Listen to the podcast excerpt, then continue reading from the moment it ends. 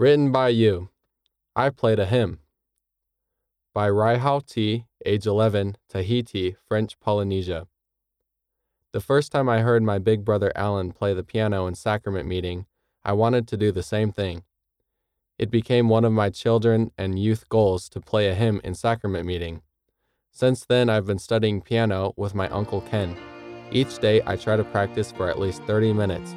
After ten months, I was able to play the hymn, Joseph Smith's First Prayer, hymn number twenty-six. Then came COVID nineteen. Church leaders canceled Sunday meetings. They said we should have church at home. Mom and Dad gave us each an assignment. They asked me to play the opening song, and I played Joseph Smith's First Prayer. I was able to accomplish my goal of playing a hymn in sacrament meeting. I could feel the spirit in our home. End of Written by You, I Played a Hymn.